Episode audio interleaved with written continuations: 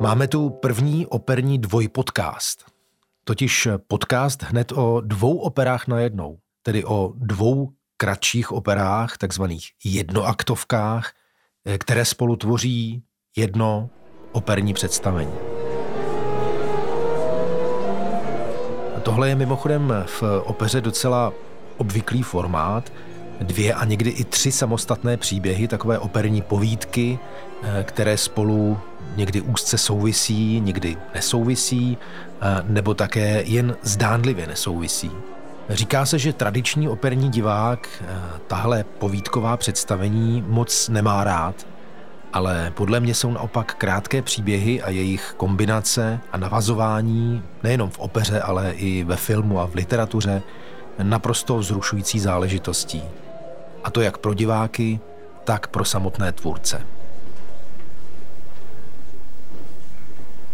Já jsem Ondřej Hučín a inscenace, o které si dnes budeme povídat, je opravdu originálním a ojedinělým příkladem toho, jak lze navzájem spojovat nejen operní povídky, ale také operní klasiku se soudobou tvorbou a tradici s inovací. Řeč bude o inscenaci, která měla premiéru v Národním divadle v listopadu 2023 a jejímž hlavním tvůrcem je David Radok. Velmi známá a patrně také nejvýraznější režijní osobnost v kontextu českého a nejen českého operního divadla posledních desetiletí.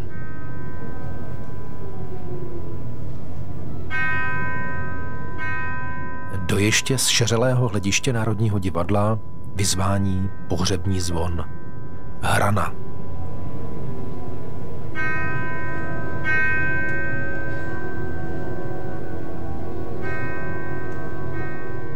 Pod tím plyne jakýsi orchestrální šum, který stále konkrétněji roste do podoby nepříjemně disonantního akordu.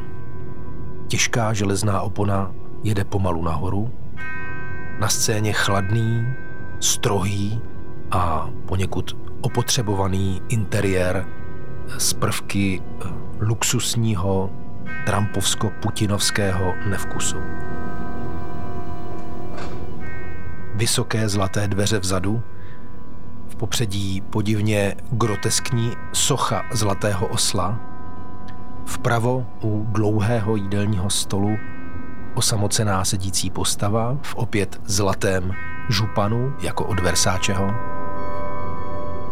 U dveří nehybně stojící sluha, vedle něj zavalitý chlap v plášti a čepici, který právě přišel. A po místnosti ještě pár dalších zatím neidentifikovatelných postav. Napětí by se dalo krájet.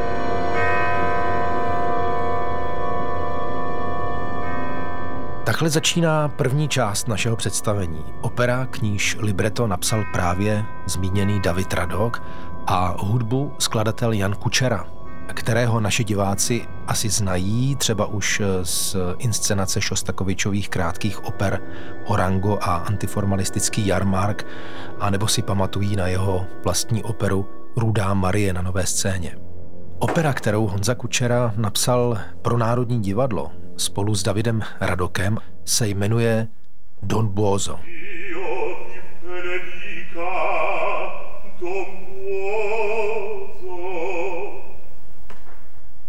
Počkejte, Don Bozo, Don Bozo, to mi něco říká, si asi pomyslí operní fanoušek.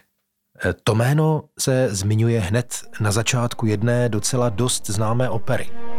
Povero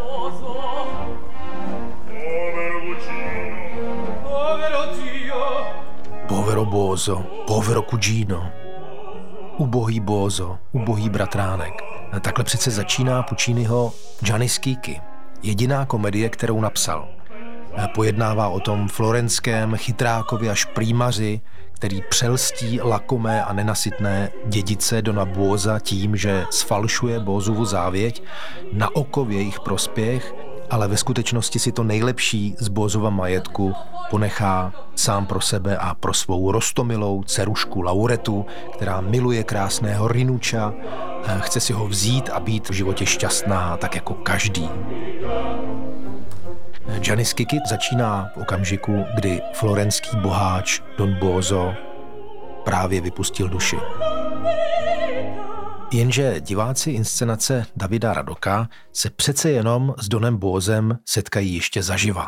David Radok se rozhodl k Pučínyho komedii napsat jakýsi prequel a začal zkoumat, co se přihodilo před tím, než Buozo zemřel. Opera Don Buozo se odehrává na zcela tomtéž místě jako Pucciniho Skiky. Rámcově v tomtéž čase a vystupují v ní úplně stejné postavy jako u Pucciniho.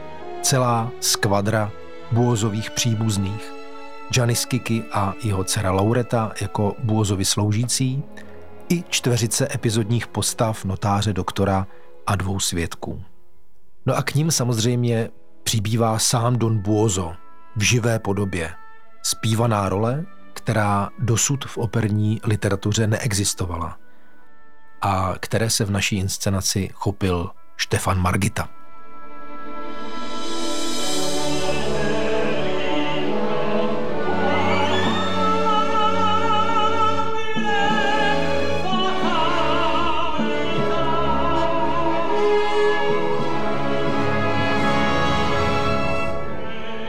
O Donu Bózovi se od Pučínyho nedovídáme téměř nic. Kromě toho, že měl obrovský majetek a řadu ziskuchtivých příbuzných. David Radok s Janem Kučerou ale ve svém prikvelu Bózův portrét podstatně dotvářejí a rozvíjejí. Bózo je zestárlý boháč, bos místních ekonomických, možná i politických struktur, chladný, nepřístupný suverén, vědomí si svého vlivu, majetku, ale také nebezpečí, které přirozeně vždycky z toho všeho plyne. A tímto nebezpečím pro něj jsou samozřejmě především jeho vlastní příbuzní. On sám rodinu nemá a tak po jeho dědictví pošilhává jeho širší příbuzenstvo. Celá Radokova a Kučerova opera Don Buozo je vlastně jenom velmi temnou a morbidní sérií situací a dialogů mezi Donem Buozem a jeho příbuznými. Ta pokrytecká banda příbuzných je složená z dosti odlišných lidských typů. Společný jim je vlastně jenom zájem o Bózův majetek.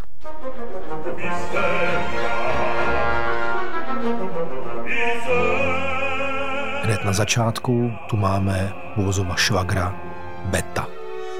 Beto je skutečný zoufalec, stroskotanec, kterému se, aspoň podle jeho slov, v životě děje jen samé příkoří, samé neštěstí a který se tak snaží v Bózovi eh, aspoň probudit soucit. Jenomže ten si ani pořádně nepamatuje, jak se Beto jmenuje.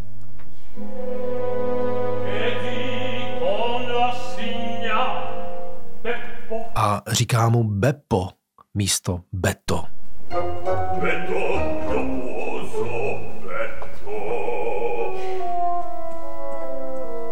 Don Bozo většinu opery prosedí u jídla za svým dlouhým stolem ve zlatém županu a ovšem také s obvazem na hlavě. Eh, kdo si, patrně přímo někdo z příbuzných, se totiž pokusil eh, před časem Boza odpravit. Sedmkrát na něj vystřelil, dokonce jednou do hlavy, ale Bozo atentát přežil. A dnes slaví narozeniny, Ovšem jeho hlavním denním programem je vedle vysedávání za jídelním stolem především sepsat závěť, protože cítí, že už tady moc dlouho nebude. A kromě toho také přijmout svých devět příbuzných, kteří za ním postupně přicházejí do jeho bizarní vily, aby mu pogratulovali k narozeninám a ve skutečnosti, aby si zajistili co nejpříznivější postavení v očekávané Bózově závěti. O prvním z příbuzných jsme se už zmínili, to je ten loser Beto. A kdo jsou ti ostatní? Krátce po Betovi přichází za Bózem jeho synovec Gerardo. s poněkud eh, citově přepjatou manželkou Nelou a jejich malým spratkem Gerardinem.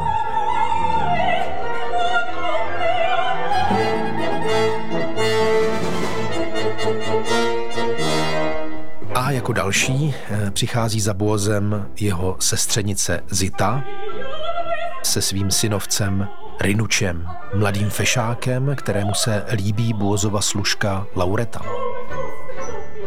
Zita, tato velmi rázná dáma, přichází v rytmu svižného italského pochodu a snaží se Boza přesvědčit o tom, eh, že asi hodinu před smrtí vypadá výborně. V úplně jiné dusné atmosféře, plné nedůvěry a ostražitosti, eh, potom vstupuje do Bozova domu jeho bratranec Simone, který je podle všeho hlavním podezřelým z pokusu Boza zavraždit. To dusno, které tady teď zavládne, se snaží rozptýlit upovídaná Lačieska, manželka Simoneho syna Marka. Ta se Boza vyptává na podrobnosti jeho zranění, jak ho to bolelo a podobně.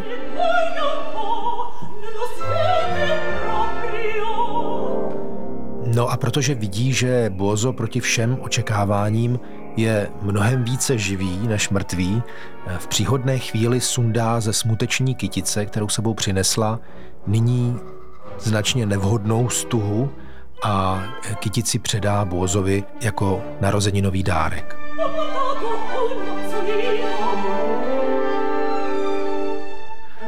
V tuto chvíli jsou eh, všichni příbuzní již na scéně a zatímco až dosud jsme sledovali rozmanité situace s proměnlivou atmosférou a rytmem, teď se děje jakoby zarazí a nastane chvíle čekání.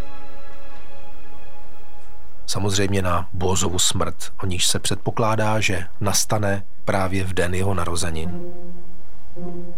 Pak hlavně ovšem také čekání na závěť, a na to, co nedočkavým příbuzným přinese. Zatímco v pravé části jeviště sedí Buozo u dlouhého stolu a pročítá svou závěť, všech devět příbuzných se mezi tím schromáždilo v levé části jeviště, kde je Buozova ložnice. Tuhle scénu eh, pojal Jan Kučera jako takový monotónní hudební kolovrátek ve kterém se stále dokola převalují otázky, jako a co závěť? Říkal něco? Tak co? A do toho se stejně monotónně opakuje odpověď Simoneho. Niente. Nulla. Nic. Vůbec nic. Prostě nula ten moment jakési samovolné, nekontrolované drzosti a vlezlosti je tu opravdu mimořádně silný. Zvláště v okamžiku, kdy si příbuzní svými zadky posedají přímo na Bózovu postel, která se zanedlouho má stát postelí smrtelnou. Pak už následuje velmi pokrytecká, kolektivní gratulace eh, k Bózovým narozeninám. Eh, pro níž Jan Kučera použil záměrně tu nejbanálnější narozeninovou melodii, ovšem v mohutné orchestraci.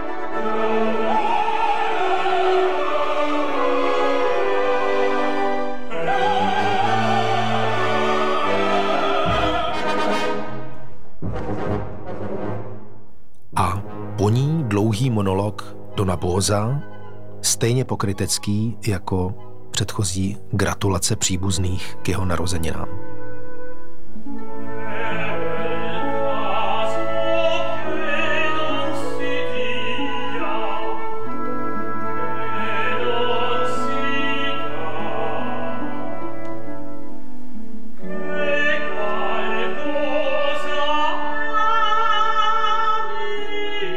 Spinoza ve své árii hovoří o rodinné soudržnosti, o tom, jak je rád, že si na něj milí příbuzní vzpomněli a přišli mu blahopřát.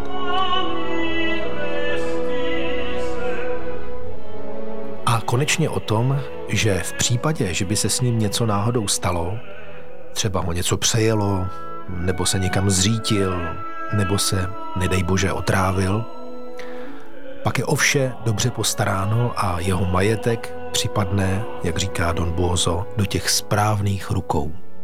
Jan Kučera pojal tento Bozův monolog jako velkou závěrečnou árii a zvolil pro ní opět eh, velmi ironický hudební styl.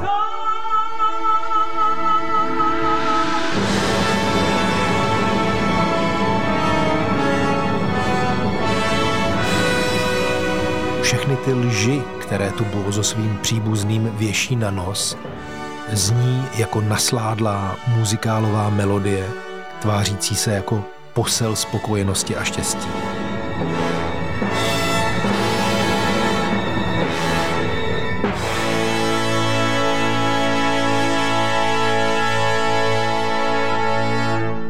Pak ale přichází zlom. Bozo cítí, že je mu zlé a nechává se doprovodit na lůžko, které ještě před chvilkou zahřívaly zadky jeho laskavých příbuzných.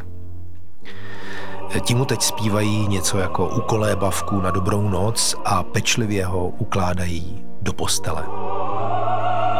Poslední větou, která v této opeře plné morbidní atmosféry a pokrytectví zazní, je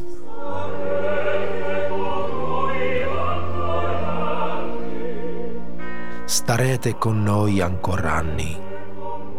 Budete tu s námi ještě dlouho, náš milý Done Bozo.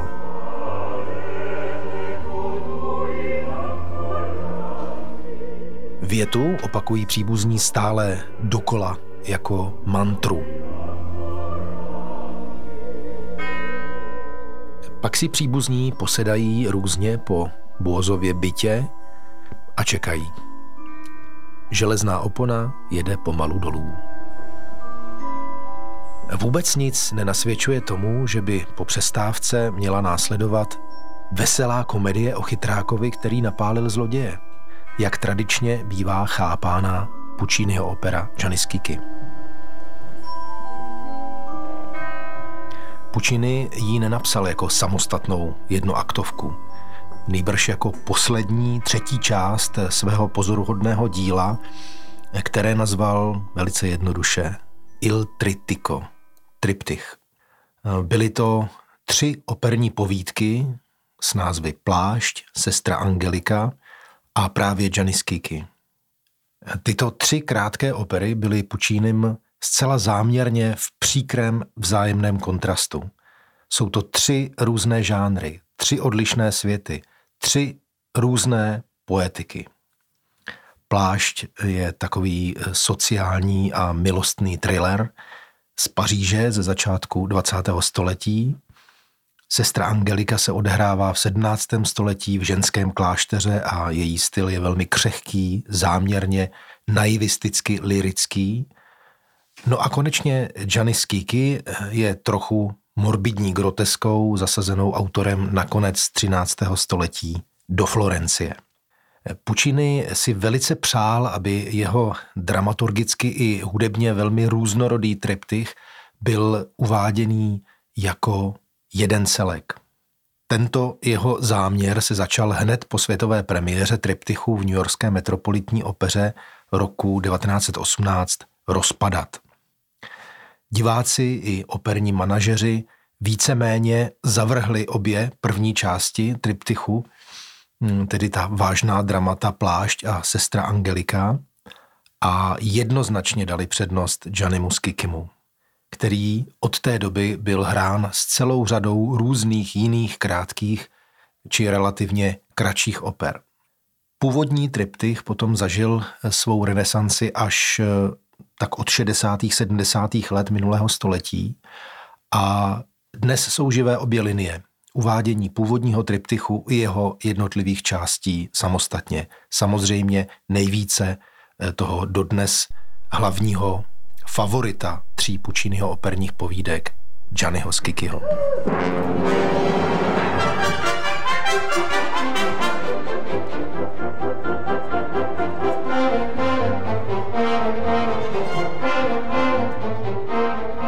Jaře 2021 jsem od Davida Radoka dostal nabídku spolupracovat na vzniku jeho nového a velmi zajímavého operního projektu Don Buozo. A tak jsem měl tu čest s ním a později také s Honzou Kučerou, hudebním skladatelem, eh, mnohokrát diskutovat o textu libreta, o nejrůznějších dramaturgických i hudebních detailech eh, a řešeních nové opery o obsazení hlavní postavy a dalších rolí, o překladu původního Davidova českého libreta do italštiny a podobně. Na úplném začátku jsme se třeba bavili o charakteru hudby nové opery, která měla dějově předcházet Pucciniho Gianni Kikimu. Bylo nám s Davidem oběma úplně jasné, že opera, která je tak těsně napojená na Pucciniho, nemůže mluvit Eh, úplně odlišným hudebním jazykem a zároveň nemůže mít ani ambici nějak Pucciniho tupě napodobovat nebo kopírovat. A takhle jsme právě přišli na jméno Honzy Kučery jako potenciálního autora Dona Buoza, protože jsme věděli jednak o tom, že píše hudbu, která je založená na, řekněme, pozdně romantických a raně modernistických tradicích, Jednak, že je nesmírně silný v instrumentaci orchestru, což je pro hudbu pučiniovského ražení strašně důležitá disciplína. No a jednak také o tom, že je to hudebník s divadelním citem a v neposlední řadě i se smyslem pro humor a ironii.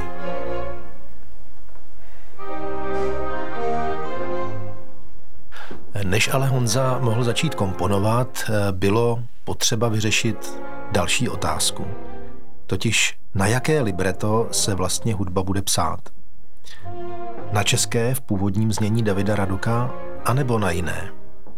No samozřejmě, když už si děláte práci s tím, aby se nová opera k té Pucciniho hodila po hudební stránce eh, co nejvíc, eh, tak nemůžete to též neučinit i s textem. Takže bylo velmi rychle jasné, že Davidovo české libreto musí někdo přeložit do italštiny. A to pokud možno tak šikovně, aby v tom překladu byl zároveň přítomný i styl italských operních libret, které se kdysi vyznačovaly větší nebo menší mírou rýmovaných veršů.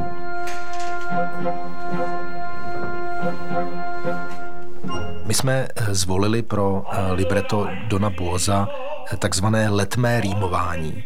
To znamená, že text není důsledně veršovaný, ale že rýmované verše se v něm vyskytují pouze tu a tam jako takové koření a také jako stylový názvuk, odkazující právě k proslulé a letité tradici italských operních libret. Třeba když Zita říká svému bratranci Donu Bozovi, vypadáte skvěle jako za mlada, avete un ottimo aspetto come foste giovanetto.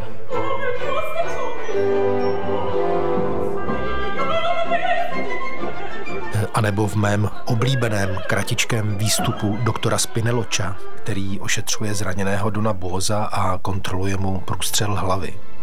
Tam v češtině doktor Spineločo původně říká úplně civilně, ta zatracená kulka tam sedí jak přikovaná. Z hlaví nevyndám, to bych vám musel vysát mozek. Ale v libretu to má tu správnou italskou operní fazónu.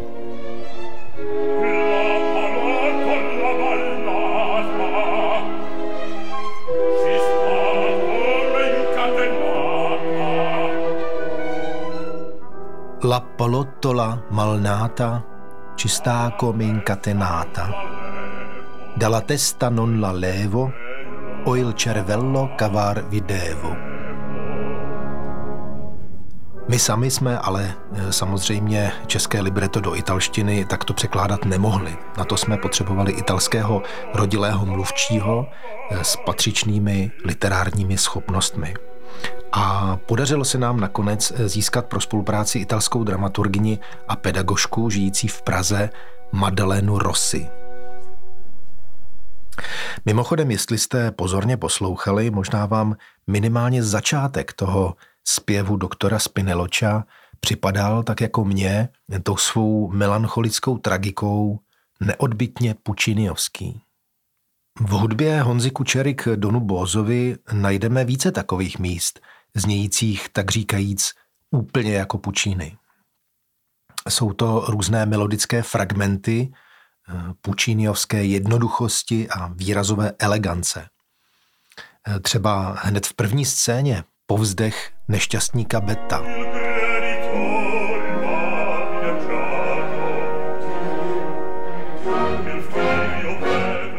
Tom, že mu vyhrožuje jeho věřitel.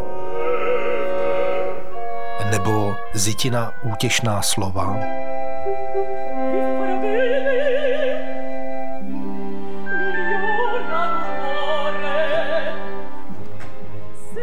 tom, že víno, které přinesla jako dárek, udělá Donu Bózovi jistě dobře.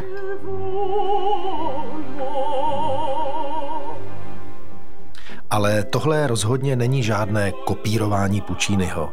Je to hra. Hra s názvuky a kvazi citacemi, která do prequelu Pucciniho Gianniho Skikyho patří a dokonce se myslím i očekává.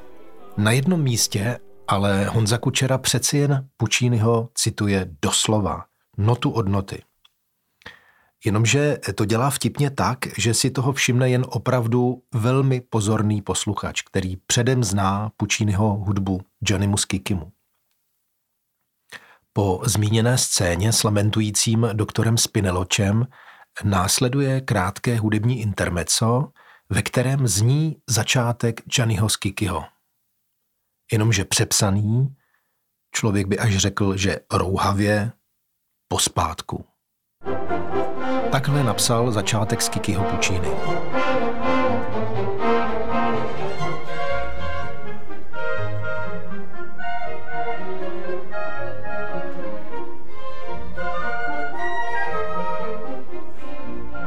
No a takhle to zní pospátku.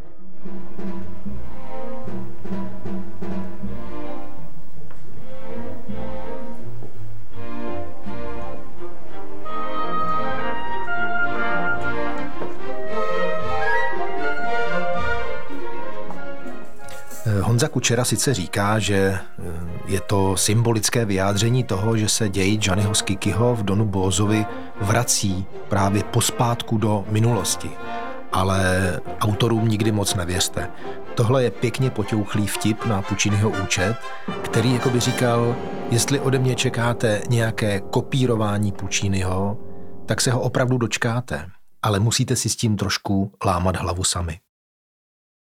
Jestli je na Kučerově hudbě k Donu Bózovi něco opravdu pučíniovského, je to mnohem spíš mnohotvárnost, polistylovost hudebního jazyka a výrazu. Možná to bude pro někoho překvapením, ale Pučíny opravdu nejsou jenom krásné romantické melodie. Těmi ve svých operách vlastně spíš šetřil a příkladem toho je právě i Gianni Schicchi, kde zazní pouhé dvě takové melodie za celou operu. A ještě ke všemu v trochu podivném kontextu, ke kterému se ještě za chvíli dostaneme. Všechno ostatní je u Pucciniho v Janim Skikim velmi proměnlivý a mimo jiné také řemeslně perfektně zvládnutý stylový mix. A právě něco podobného je typické i pro hudbu v Donu Bózovi. Můžeme si vzpomenout na ten samotný minimalistický a ambientní začátek s pohřebním vyzváněním.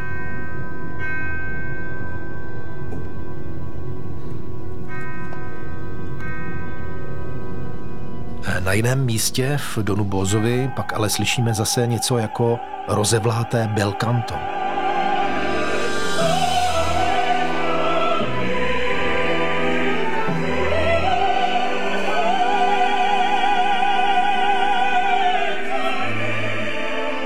Samozřejmě s notnou dávkou nadsázky a ironie. A nebo na jiném místě typické italské operistické efekty, jako třeba oktávový skok na vysoký držený tón.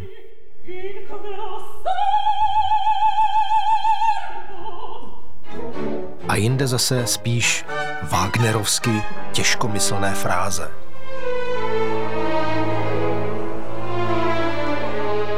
Temně nebo pichlavě disonantní plochy.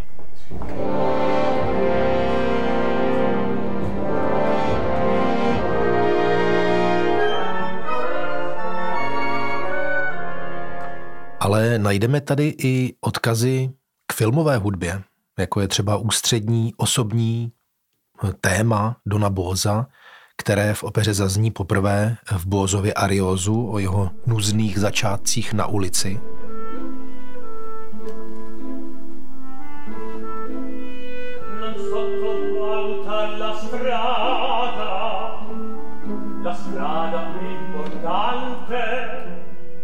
A které se během opery několikrát vrací zpátky, někdy právě přímo s filmovou monumentalitou.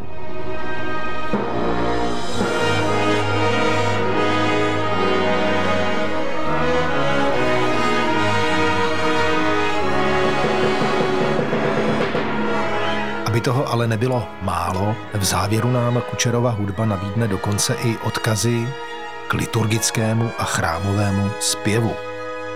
To, když příbuzní předstírají, že nábožně poslouchají Bohozovu řeč a jako při takové absurdní mši odpovídají svému v uvozovkách knězi.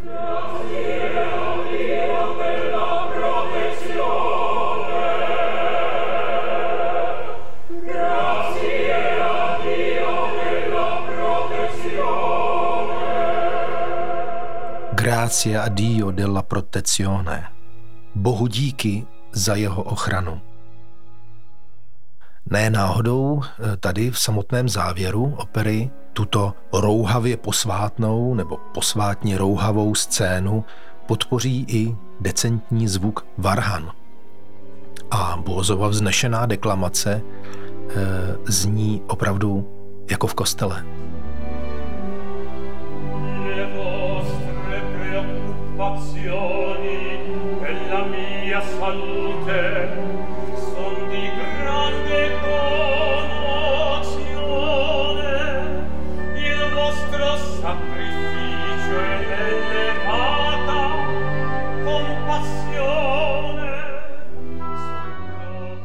Jak už víme, všechno se ale uzavírá nakonec tak, jak to začalo. Jednotvárným zvukem pohřebního zvonu. A když po přestávce ve svých měkkých sedadlech čekáme, že po tom morbidním Donu Bózovi konečně přijde uvolnění v podobě bujaré Pučinyho komedie, ozve se zase totéž, pohřební zvon. Železná opona jede zase úplně stejně nahoru a na jevišti je všechno úplně stejné jako před přestávkou. Jako bychom si ten film jenom na chvíli pauzli.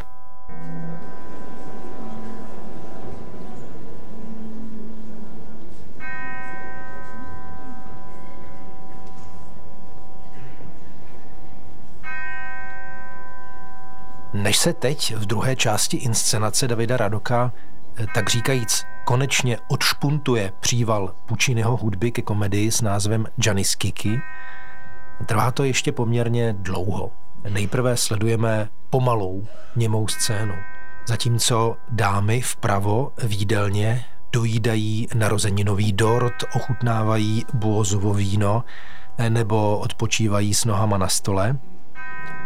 Pánové lehce nervózně přecházejí kolem postele s nehybně ležícím Donem Bózem, nebo jen někde v koutě tupě zírají do země a snaží se přečkat tu nekonečnou dobu, než Bózo vydechne naposled. To se nakonec opravdu stane, ale abychom v našem podcastu nevyspojovali úplně všechno, neprozradíme, jak přesně k tomu dojde. Každopádně Pučínyho hudba spustí právě ve chvíli, kdy je po Bózovi.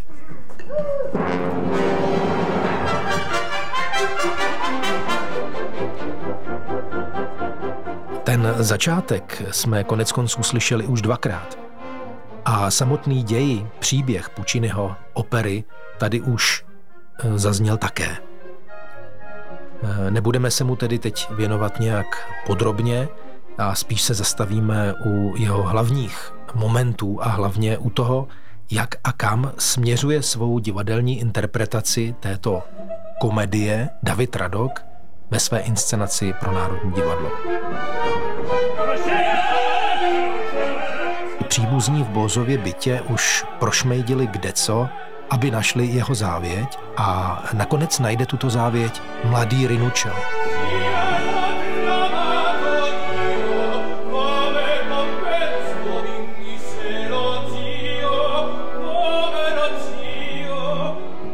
V hudbě se tu najednou poprvé ozve to, na co tradiční Pučínyho ctitel nejvíce čeká.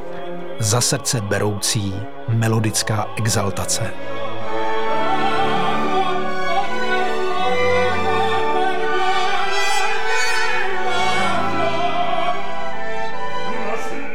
tenor Rinuccio, nadšeně sdělující, že našel to, po čem všichni tak touží, včetně jeho samotného. Vždyť když Rinuccio něco zdědí po Bózovi, bude si moct vzít eh, svou milovanou Lauretu. A lásce je třeba přát. Nebýt lásky, nebyla by opera.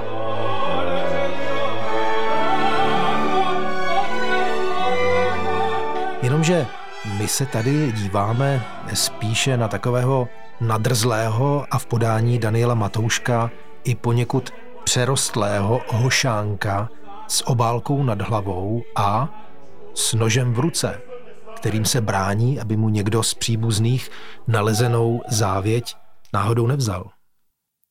Ale že by byl tento operní milovník schopen pro své čisté účely použít i nečisté prostředky?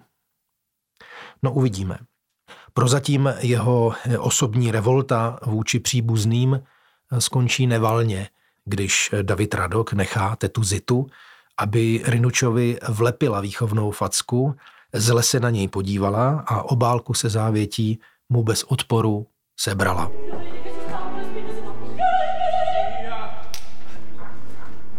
Takové věci přece jen do rukou dětem nepatří. A pak Zita pronese velmi charakteristickou větu.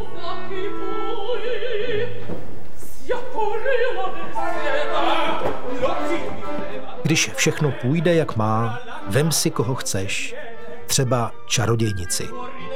Jinými slovy, jestli Bozo pustil chlup a odkázal mě i tobě pořádný balík, pak mi je úplně putná, koho si vemeš. Na pokřivenou morálku Bózových příbuzných jsme po zhlédnutí první části večera už celkem zvyklí.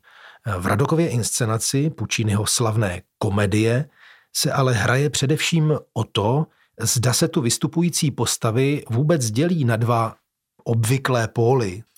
Tradiční, schovývavá, soft interpretace obvykle řadí mezi sympatické, tedy mezi kladné postavy této Pučínyho opery, pochopitelně právě Rinuča a Lauretu.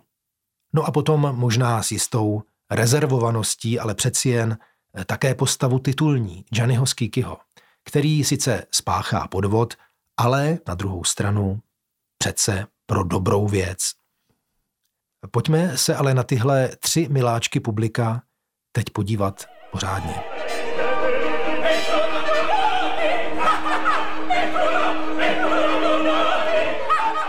Takhle hystericky a zahořkle se směje banda příbuzných, když zjistí, že v té závěti, kterou tak usilovně hledali, se na ně Bozo pěkně vybodl a veškeré jmění odkázal místnímu klášteru.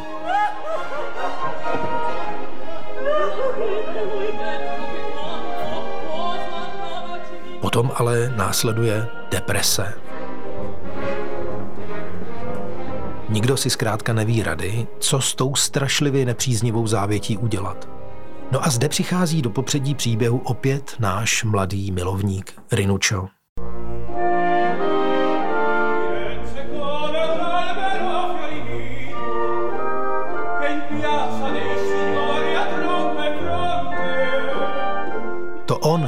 vážené dámy a pánové, a nikdo jiný přijde s nápadem zavolat Gianniho Skikiho. O němž se ví, že, a teď doslova cituji Rinuča, umí chodit v zákonech a předpisech.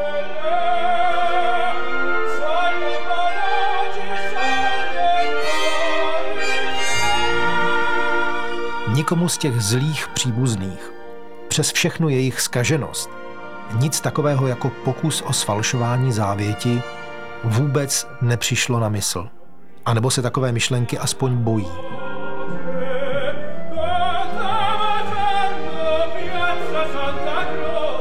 A přece jeden z nich s něčím takovým nemá problém.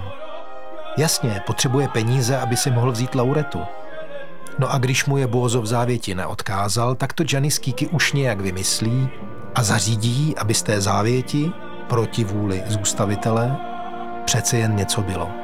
Tohle není právě sympatické, že?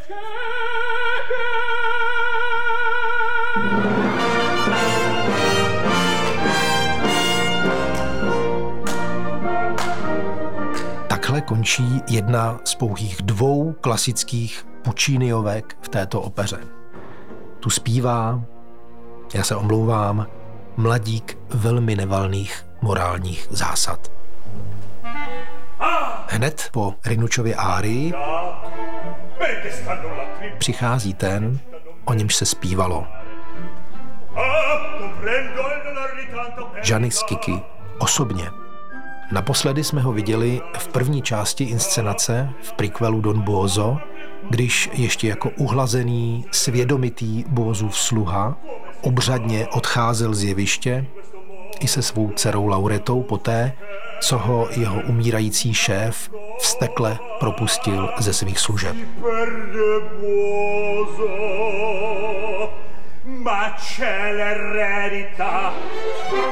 Teď se otevřou ty též zlaté dveře, kterými z Kiki odešel a stojí v nich tatáž postava. A přece někdo trošku jiný. Janis Kiki jako drsný chlápek v tričku, flanelce a neformálním pomačkaném sáčku. Tak trošku chuligán a pouliční týpek, který svým outfitem rozhodně nezapadne mezi viskontiovsky vytříbené šaty a obleky příbuzných. Právě z Kikiho nižší společenský status je následně zdrojem konfliktu mezi ním a příbuznými, kteří jako členové florenského rodu Donátiů patří mezi městskou smetánku.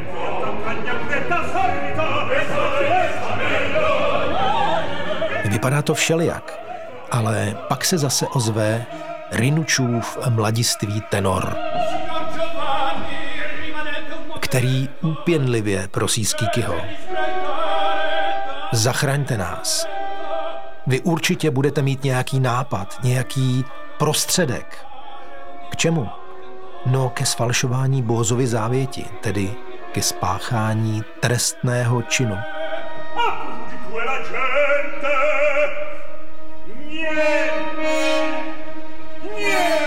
Jenže Skiky teď z hrdosti odmítne. Tady pro ty nafoukance nikdy nic. Niente. A teď, dámy a pánové, po všech těch hádkách a konfliktech přichází uklidnění. Zlatý hřeb celé opery.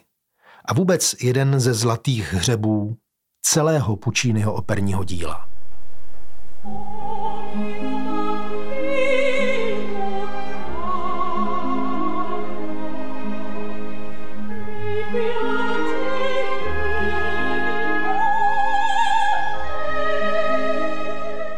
Andělský zpěv. Prostá a přitom tak vznešená melodie. Lauretina veleslavná árie O mio babino caro. Ach, můj drahý tatínku. Ta čistá, krásná dívka miluje svého hocha Rinuča, bojí se, že o něj přijde a proto prosí svého tatínka Skýkyho, aby ji zachránil. Nebo jinak, pane Bože, skočím z mostu do řeky a bude konec.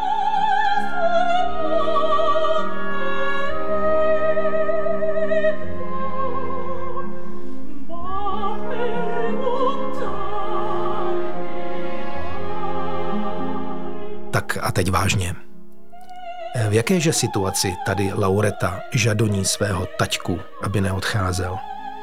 A proč nemá odcházet? Co má udělat? No to přece víme.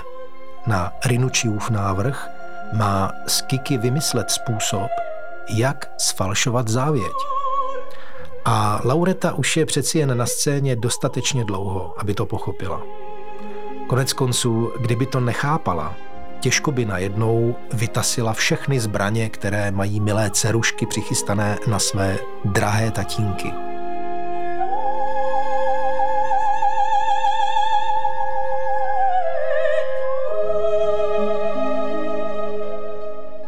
Nenecháme-li se obelstít opojnou krásou Pučínyho melodiky, dojdeme k přímo zdrcujícímu zjištění. Laureta je bohužel součástí a nástrojem celého chystaného podvodu.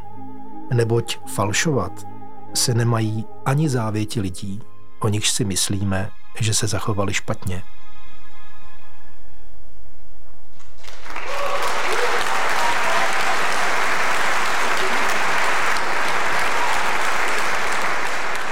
Kdyby Laureta v tuto chvíli tu svoji árii nezaspívala, Skiky by patrně opravdu odešel a žádný podvod se závětí by se nestal.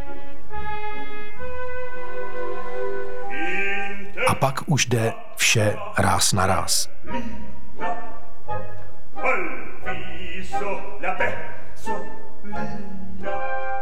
Janis Kiki přijde s nápadem přestrojit se za Boza, zavolat notáře a nadiktovat mu novou závěť. Všem se ten nápad moc líbí a všichni spolupracují. I Rinučo a Laureta, kterou zde obvykle tatínek posílá z jeviště, aby nebyla účastná té špíny, kterou on z lásky k ní chystá. V inscenaci Davida Radoka ovšem Laureta nikam nejde. Všechno vidí a těší se, že takzvaně všechno dobře dopadne. Eh, totiž, že tatínek vytříská z Bozova majetku pro sebe a pro ní co nejvíce. No a to se nakonec také stane.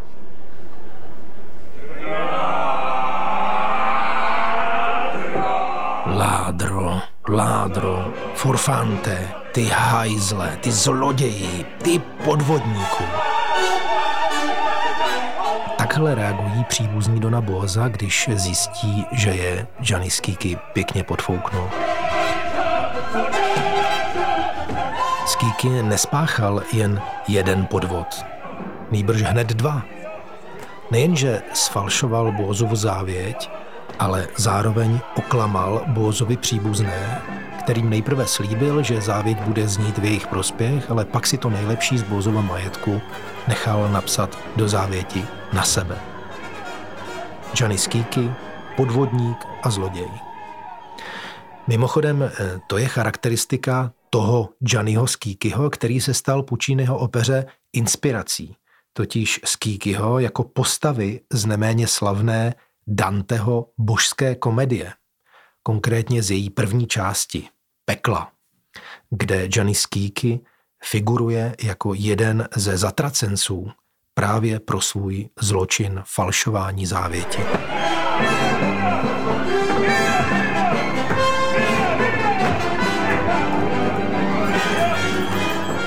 Zatímco rozlícení Bózovi příbuzní demolují zařízení domu, zlaté dveře v pozadí se otevřou za nimi nestojí nikdo jiný než Don Bozo. Mrtvý nebo živý? Nevíme. Celá banda příbuzných při pohledu na něj jeden po druhým popadají k zemi, jako když je trefí šlak, nebo jako když je skolí ten nečekaný zjev anděla apokalypsy ve zlatém županu jako od Versáčeho. Mrtvá těla se válí mezi kusy nábytku a nádobí. A do toho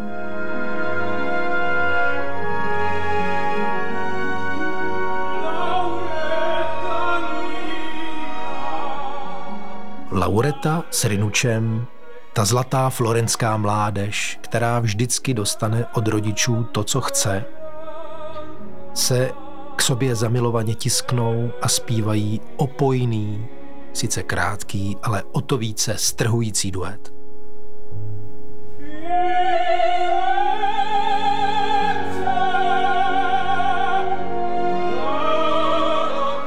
Firenze da lontano ci parve il paradiso.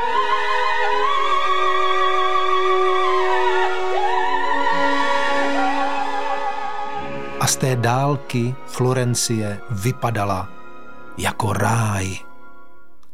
Ale, milý Giacomo, ani tím oslnivým Des 3, které jste na závěr napsal do partu Laurety, nás neoklamete. Ano, Florencie ve vaší opeře vypadá opravdu jako ráj. Ráj zlodějů. Dámy a pánové, za svůj podvod bych se měl smažit Dantově pekle.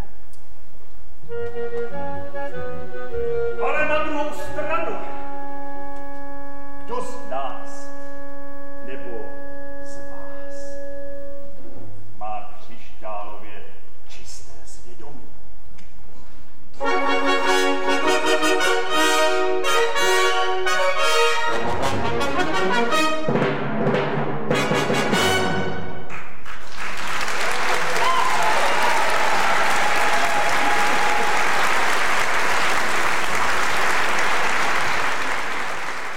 Podcast k jádru věci vyrobilo Národní divadlo ve spolupráci se Storylab Audio. Podcastový kanál Národního divadla můžete odebírat na Spotify, Apple Podcasts a všech podcastových aplikacích.